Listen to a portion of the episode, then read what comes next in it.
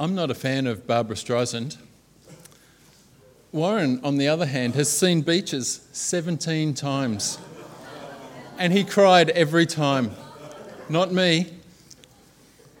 In Beaches, as some, of, some others of you might know, Barbra Streisand sings, God is watching us from a distance. What do you think of that lyric? God is watching us from a distance. It's more damning than comforting, isn't it? If a parent was watching their neighbour's children uh, from a distance, in a pool for instance, would they notice if there was one less head bobbing around? Would they get there in time? What if a parent was watching their own kids playing in a park, but from a distance? Imagine there's some minor fall, there's some tears, but the parent strangely stays there at a distance. You start to wonder is there an issue with visitors' rights? Is there an AVO? Is that parent estranged and powerless? God is watching us from a distance implies those sorts of images too, doesn't it? Streisand seems to be saying God may be all seeing, but he's far from personally involved. He may be creator, but now he's disinterested or estranged. We're going to go through Psalm 139 line by line now and see how wrong Streisand is. Psalm 139 has a theme that God is both magnificent and personally involved. You'll find it helpful to have it open next to you. It's on page 444 or 974 in the large print Bibles.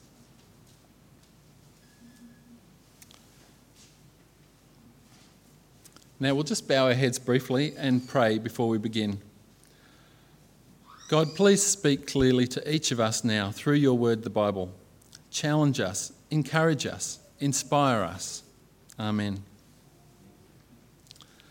Well, firstly, you'll see that there are some comments immediately underneath that heading, Psalm 139. It says, for the director of music. These are original instructions that actually went with the, the psalm, with the psalm. Psalms are actually lyrics to a song that would have been sung during Jewish religious services or festivals. And the author specifically is named too as David. That's King David. He slew Goliath, uh, father of Solomon, ancestor of Jesus, too. He wrote many other Psalms. His most famous one would have to be Psalm 23, wouldn't it? The, the Lord is my shepherd. He was a shepherd boy before he became king, and he lived about a thousand years, oh, uh, sorry, a thousand BC, so 3,000 years ago. David starts off in verse 1 talking about how all seeing God is. But it's different to the watching us from a distance that we just spoke about, isn't it? This speaks in poetic terms of how familiar God is with each of us. God knows us as if He's examined us in minute detail, even the secret corners of our soul. Have a look from verse 1 with me. O Lord, you have searched me and you know me. You know when I sit and when I rise. You perceive my thoughts from afar. You discern my going out and my lying down. You are familiar with all my ways. You see, even our mundane details and even our very thoughts are known to God. It strikes me that this knowledge is specifically personal, isn't it? It's not saying, You know everything, O God. It's actually saying, You are familiar with all my ways. And it goes on explaining how complete God's understanding is of us. He even knows our thoughts and our words. In verse 4, it says, Before a word is on my tongue, you know it completely, O Lord. Wow. How does that make you feel? On one hand, a little uncomfortable perhaps, when you think back to those not so kind thoughts or words from yesterday or last week. There are no dirty secrets undiscovered. Yet, on the other hand, if God does know all this about me and yet still accepts and loves me, that is quite something, isn't it? Verses 5 and 6 go on to paint a picture that this is intensely personal. David feels hemmed in, enveloped. This isn't the sort of claustrophobic enveloped. It's not that he's surrounded and trapped. It's more that he's, uh, sorry, I lost my place. It's more that he's lovingly enfolded in God's arms. Verse 6 concludes that the knowledge is too wonderful for me. The theme, it's, it's too overwhelming to get my head around. Let's read from verse 6. You hem me in, behind and before. You have laid your hand upon me. Such knowledge is too wonderful for me, too lofty for, for me to attain. Why is this knowledge so hard to get his head around? Because I guess it seems inconceivable that, that the all powerful God, the all seeing God who created the whole universe, would actually intimately know each one of us and be understanding of our human frailty and genuinely caring for us personally. So, to summarise that first section of verses 1 to 6, the picture is painted by David that God is not only all seeing, but also staggeringly involved and personally connected with each one of us. In verses 7 to 12, the theme changes from God being all seeing to God being all present. That is, God is everywhere. David muses about this extent of everywhere. It's not that he's personally trying to escape God, more that he's trying to sound the depths of love divine, as the old Wesley hymn goes. He's thinking, is it possible to run away from God? No. If I went to heaven or hell, could I escape God? No. If I travelled to far continents, could I escape God? No. Could I avoid God in the darkness? No. Let's read from verse 7 now. Where can I go from your spirit? Where can I flee from your presence? If I go up to the heavens, you are there. If I make my bed in the depths, you are there. If I rise on the wings of the dawn, if I settle on the far side of the sea, even there your hand will guide me, your right hand will hold me fast. If I say, Surely the darkness will hide me and the light become night around me, even the darkness will not be dark to you. The night will shine like the day, for darkness is as light to you. I remember when Ange and I moved overseas, a friend of ours wrote verses 9 and 10 on a card for us. If I settle on the far side of the tea, uh, far side of the tea, if I settle on the far side of the sea, even there your hand will guide me, your right hand will hold me fast. And that was a reassuring thought. It's good to know that we are safe and close to God, no matter where we are. The idea that we're the, the idea that God is everywhere is not just a geographical one either. If we're lonely or alone or disconnected for whatever reason, God is still there with us. The psalm talks about God being with us throughout our whole time, from cradle to grave. Actually, even before cradle, even before conception, and even after grave as well.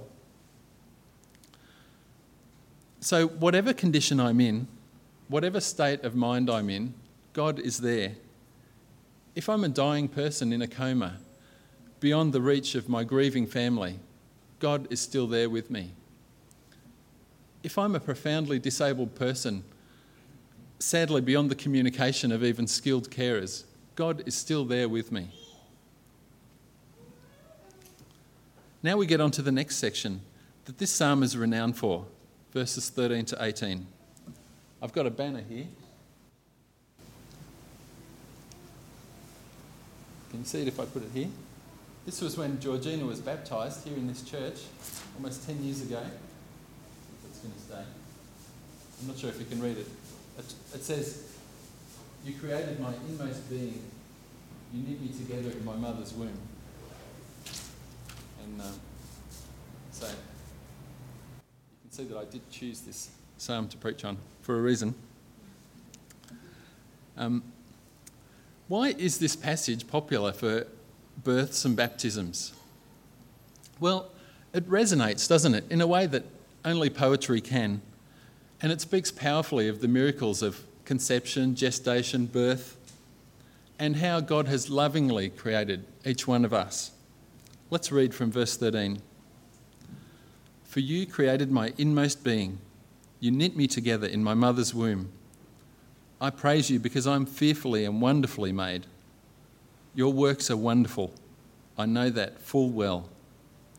My frame was not hidden from you when I was made in the secret place, when I was woven together in the depths of the earth. Your eyes saw my unformed body. Wow, that is powerful stuff, isn't it? This strikes a deep and special chord with many of us that miracle of conception and gestation and birth. I remember hearing a comment of this on this passage too as a teenager, and it's stayed with me to this day, and that is God doesn't create junk. God doesn't create junk. The psalm goes on to talk about how not only were we each lovingly and intricately created by God, but that our very lives were designed carefully by God too. A baby apparently has several trillion cells, so knitting one is not straightforward. And knitting together all the events and people and learnings in a life is not straightforward either. Let's continue reading at verse 16. All the days ordained for me were written in your book before one of them came to be. Isn't that staggering? Not only did God create us and know us intimately, He even knows our future. Actually, this is saying more than that, isn't it? It's not just saying He knows our future, that He actually wrote our future. The whole story before we were even born. Wow, what do you think about that? We did talk about that last year, didn't we? If our whole lives are preordained, then does that mean we're just little puppets? Can we be held responsible for our actions if we have no choice? Are we just like programmed robots or something? No, definitely not. Responsibility and preordination are flip sides of the same coin. What I mean to say is that on one hand, God is sovereign. He is completely in control and he knows, even chooses what we're going to do. That's what verse 16 is talking about. But on the other hand, we make our choices and we are fully responsible for what we do, aren't we? The paths that we take. And that makes sense to me for example, earlier this week, I should have cleaned up when I said I was going to clean up, but I thought first I'll just watch a little bit of TV, which became a lot of TV, and um, you probably know the story or another variation of that story. But the point is that deep down, I know that it was my responsibility. So, as I said, responsibility and preordination are flip sides of the same coin. Or to change the analogy, they're in a sort of creative tension. In the book of Luke, chapter 22, this gives a great example of this tension. The situation is it's the Last Supper, and Jesus knows that Judas is about to betray him. This betrayal is both preordained and also the decision and responsibility of Judas. I'll read Luke 22 22. But the hand of him who is going to betray me is with mine on the table. The Son of Man will go as it has been decreed, but woe to that man who betrays him. From the mouth of Jesus, you can see the responsibility and the preordination hand in hand, can't you? Now, are you starting to get a brain overload yet? As you try and get your head around some of these uh, pictures that are painted in the psalm? If so, you're not alone. David also struggled. He even suggests that he tried for so long to get his head around it that he actually fell asleep.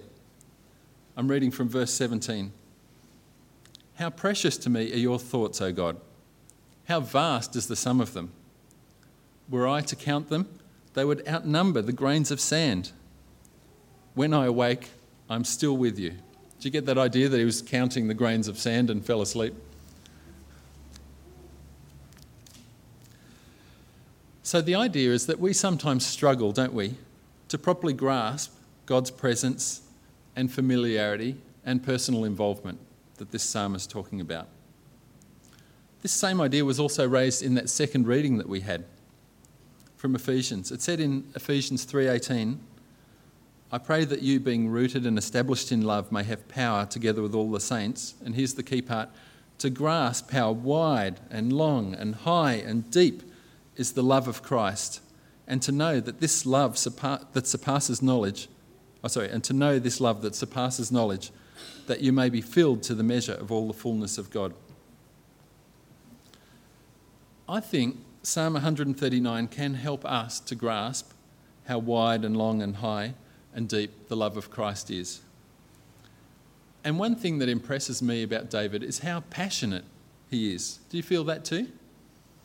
I think most of us wish we were more passionate about God too, don't we?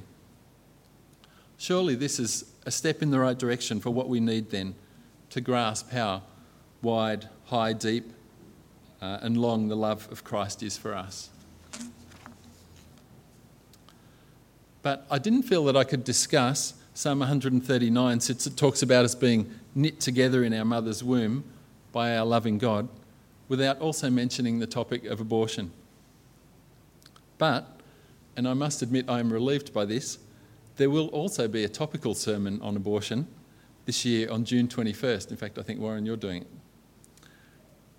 And there, there are also, by the way, going to be quite some other quite interesting topical sermons in June and July on cloning and stem cells, homosexuality, sex and marriage, sex and children. So, just a quick plug there, a word from our sponsors. So, I'm going to w- mention abortion just reasonably briefly and then move on. There will be a question time at the end anyway. The reason that Psalm 139 and other passages like it have something to say about abortion is that they paint a picture of a carefully created baby from the very outset, don't they? Whereas the arguments for abortion are usually along the lines of in the early stages, the fetus is not truly human, it's just a bunch of cells, and so to abort it then is not too bad because it's not really a human. Do you get that? I've got some statistics about abortion just to give you some scope. There are approximately 90,000 abortions in Australia every year. That is one abortion for every 2.8 births, or 20.9 abortions per 1,000 women. In Australia, one in three women will have an abortion during their lifetime. This doesn't include statistics for chemical abortion, such as the morning after contraception pill, either. In a, a survey in 2004, Australia and New Zealand were equal second highest in abortion rates amongst developed countries. The USA was first. One in six couples in Australia are, in, are infertile. In 2002, there were 73 general adoptions. There were also 370 overseas adoptions. And there were also almost 7,000 births due to successful fertility treatment. And the last statistic I've got is that abortion is most commonly performed four to 10 weeks after conception. So we've got a picture for you of a, a fetus at four weeks. About to magically appear. There you go. So this is only about five millimetres long, by the way. Uh, you can see it's no longer a cluster of cells, it's prawn shaped. And uh, it does have a rudimentary spinal column, and a heart has appeared. We have another picture for a, a fetus at eight weeks. There you go. At eight weeks, the heart is beating at 150 beats per minute. All internal organs are present. The nostril, lips, eyes, eyelids are visible. So are the fingers and toes. You can see those cute little toes there? And the baby has started moving too. So that's just to give you a sort of visual idea of what we're talking about when we say abortion's commonly performed at four to ten weeks. That's an eight week old baby. Thanks for that, Steve. So you can see that the key to all arguments about abortion is really the view on where exactly do you draw that line on the status of the fetus? When does it become a human being? An example for you a biomedical ethicist called Paul Ramsey says the pre blastocyst, which is the first 10 days of the, the egg when it's just basically it gets down to implanting in the, the womb, um, the, first, the pre-blastocyst stages are pre-human organic matter.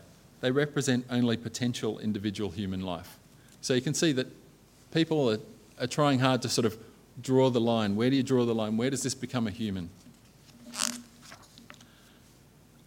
We don't have time, and I don't have the the understanding to debate any of the complexities of this weighty topic, but I just want to point out that Psalm 139 elegantly states that God is lovingly and intricately involved in creating a baby from the very outset.